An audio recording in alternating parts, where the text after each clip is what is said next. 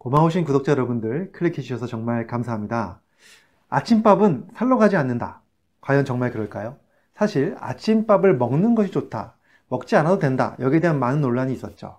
그런데 사실 아침밥을 먹으면 오히려 살이 안 찐다라고 얘기하는 연구 결과가 하나 있어서 그걸 소개해 드리려고 합니다. 그와 함께 또 아침밥을 먹지 않아도 된다는 얘기들이 굉장히 많기 때문에 여기에 대한 논란 제가 오늘 저 나름대로 여섯 가지의 기준으로 제시해 드리도록 하겠습니다. 궁금하시다면 끝까지 봐주시고요. 도움이 되셨다면 좋아요, 구독, 알림 설정 해주시면 감사하겠습니다.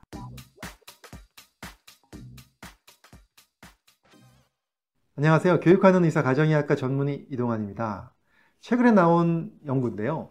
독일 리벡대학교 연구진이요. 20대 남성을 대상으로 조사했습니다. 어떻게 했냐면 일정 기간 동안에 아침 식사 동안에 1000칼로리를 줬습니다. 많은 칼로리를 줬죠. 그리고 저녁에는 500칼로리만 줬습니다. 이런 식으로 식사를 꾸준히 하면서 대사되는 열량을 측정을 했고요. 그 다음에 그것이 끝나고 나서 또 똑같은 기간 동안에 이번에는 반대로 해서요. 아침에는 500칼로리, 저녁에는 1000칼로리를 주면서 똑같이 대사되는 열량을 측정해 봤습니다. 결론적으로 어떤 결론이 나왔냐면 같은 음식을 먹더라도요. 아침에 먹으면 더 많은 열량이 소비되어진다는 것을 이야기합니다. 그래서 결론적으로 아침에 먹는 밥은 저녁에 먹는 밥보다 살이 덜 찐다라고 얘기를 합니다. 저는 이야기를 보면서 여러 가지 연구의 한계점들을 볼 수가 있었습니다. 물론 다른 전문가들이 많은 지적을 했습니다. 일단 여기에 나와 있는 대상자들이 겨울 16명밖에 되지 않았다는 것과 연구 기간이 너무 짧았다는 것이 연구 단점이긴 하지만 제가 보기에는요. 당연히 아침에 먹은 어, 칼로리는요. 낮에 활동을 하기 때문에 또 빨리 소모가 되기가 쉽죠. 근데 저녁에 1000칼로리를 먹게 되면 저녁에 활동을 적게 하고 잠자리에 들게 된 경우가 많기 때문에 아무래도 더 살로 가기가 쉽다라는 겁니다. 그래서 제가 보기에 이왕 실험을 할 거면 아침과 저녁을 할 게 아니라 아침과 점심으로 해서 비교를 했으면 더 좋았을 것 같다는 생각이 듭니다. 아무튼 이 연구 결과를 통해서 주장하고 싶었던 건 뭐냐면 아침밥은 그렇게 살이 많이 안 찌는 식사이기 때문에 먹는 것이 좋다라고 주장하는 것 같습니다. 하지만 반대 의견도 굉장히 많죠. 사실 공복 시간을 오래 가져가면서 간헐적 단식을 하는 경우에 훨씬 더 건강에 이득이 된다는 이야기들이 많이 나오고 있고요. 또 오토파지라고 얘기하는 개념, 제가 지난번에 다른 영상에 올려드린 적이 있는데요. 이 자가 포식을 하면서 몸속에 있는 찌꺼기를 제거해주기 위해서는 공복 시간이 충분히 필요하기 때문에 아침, 점심을 먹든가 점심, 저녁을 먹으면서 한 끼를 굶어주는 것이 굉장히 도움이 된다 이런 얘기들을 많이 했지 않습니까?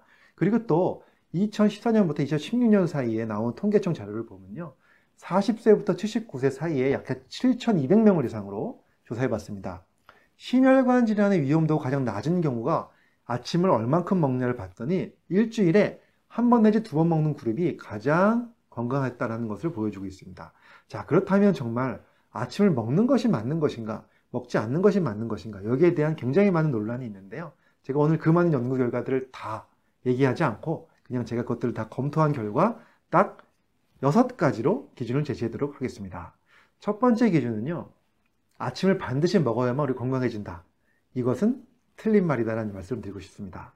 꼭 그렇지 않다는 얘기를 드리고 싶고요. 두 번째 기준은요. 아침을 안 먹었을 때 만약에 오전 생활에 지장을 줄 정도로 몸이 힘들다. 그런 경우는 아침을 먹는 게 맞다. 라고 기준을 제시하고 싶습니다.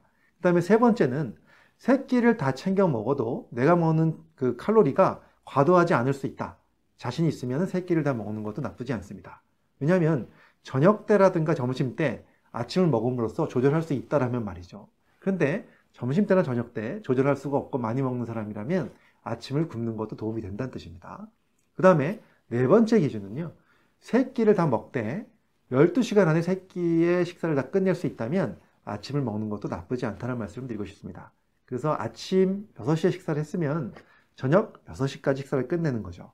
반대로 아침 10시에 식사를 했으면 밤 10시까지 식사를 끝내는 거죠. 이런 식으로 식사가 12시간 안에서 몰아서 할 수만 있다면 세 끼를 다 먹는 것도 나쁘지 않다는 말씀을 드리고 있습니다. 그 다음에 다섯 번째 제시할 기준은요.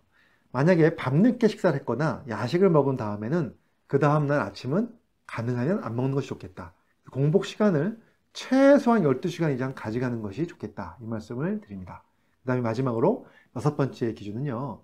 이러한 지금까지 말씀드린 기준들은 건강한 사람을 대상으로 하는 기준이라는 말씀을 드리고 싶습니다. 그래서 위장병이 있거나 또는 당뇨병이 있거나 또는 망선 질환이 있는 분들은요. 당연히 주치의와 상의하시면서 결정하는 것이 가장 바람직하다. 이 말씀을 드리고 싶습니다.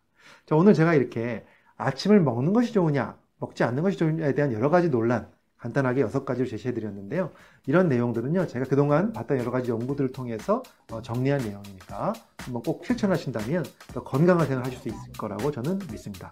여러분들 건강하게 아침 식사 자신한테 맞게 하시고요. 그리고 더 건강한 생활 하셨으면 좋겠습니다. 감사합니다.